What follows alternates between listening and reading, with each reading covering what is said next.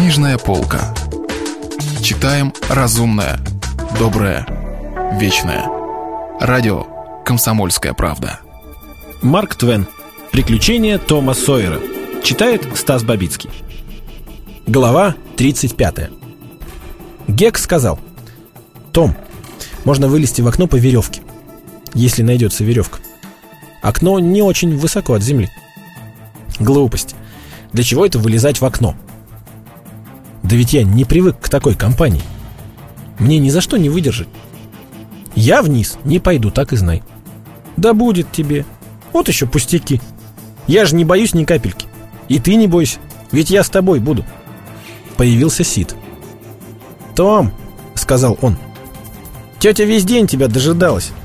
Мэри приготовила твой воскресный костюм. И все из-за тебя беспокоились.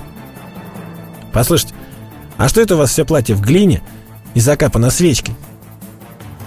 Вот что, сударь, не лезь не в свое дело. Ты лучше скажи, что это у вас тут затевается? Просто вечеринка у вдовы. Как обыкновенно. Сегодня в честь валиться с сыновьями. За то, что они ее спасли тогда, ночью. А если захочешь, я тебе могу кое-что рассказать. Ну что? Вот что. Мистер Джонс собирается нынче вечером удивить всю публику. И я слышал, как он рассказывает по секрету тете Поле. Да теперь это уже и не секрет. Все давно знают, и вдова тоже. Хоть и делает вид, будто ей ничего не известно. Оттого и мистер Джонс непременно хотел, чтобы Гек был тут. Без Гека у них ничего не выйдет, понимаешь?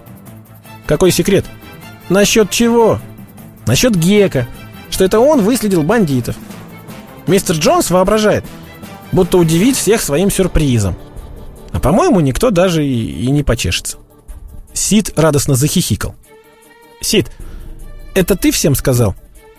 А тебе не все равно кто? Знают? И ладно. Сид, только один человек во всем городе способен на такую гадость. Это ты. Если бы ты был на месте Гека, ты бы живо скатился с горы и никому даже не пикнул про бандитов. Только и можешь делать гадости. Ведь не любишь, когда других хвалят за что-нибудь хорошее. Вот, получай. И не благодари, не надо. И Том, оттаскав Сида за уши, пинками выпроводил его за дверь. «Ступай, жалуйся тете Полли, если хватит храбрости. Тогда завтра еще получишь». За столом и ужинали, а для детей были поставлены маленькие столики у стены, по обычаю тех мест и того времени.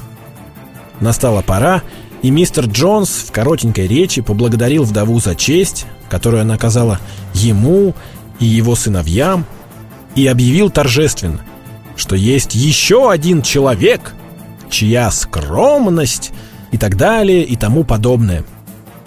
Он раскрыл тайну насчет участия Гека в событиях с присущим ему драматическим мастерством. Однако впечатление он произвел далеко не такое сильное, как могло бы быть при других, более счастливых обстоятельствах. Тем не менее, вдова очень естественно изобразила изумление и наговорила Геку столько ласковых слов, и так хвалила и благодарила его, что он и думать забыл про нестерпимые мучения от нового костюма, потому что вытерпеть общее внимание и похвалы было уже совсем невозможно.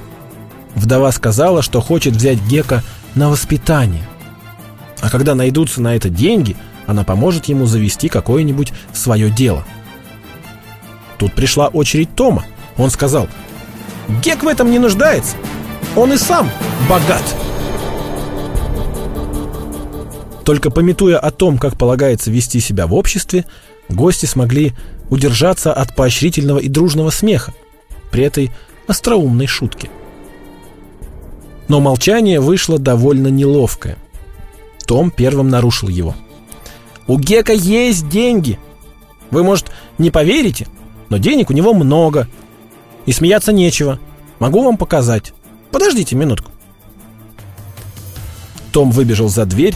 Все гости растерянно и с любопытством поглядывали друг на друга и вопросительно на Гека, у которого язык разом отнялся.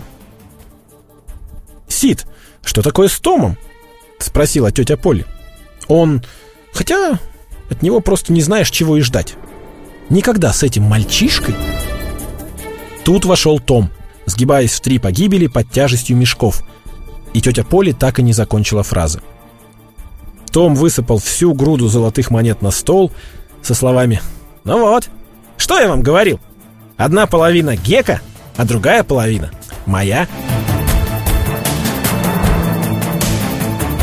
От такой картины у всех гостей затаило дыхание. Они уставились на золото и с минуту не могли выговорить ни слова. Потом все разом потребовали объяснений. Том сказал, что сейчас все объяснит. И объяснил. Рассказ был долгий, но очень интересный. Все слушали как зачарованные, не смея вставить хоть одно слово.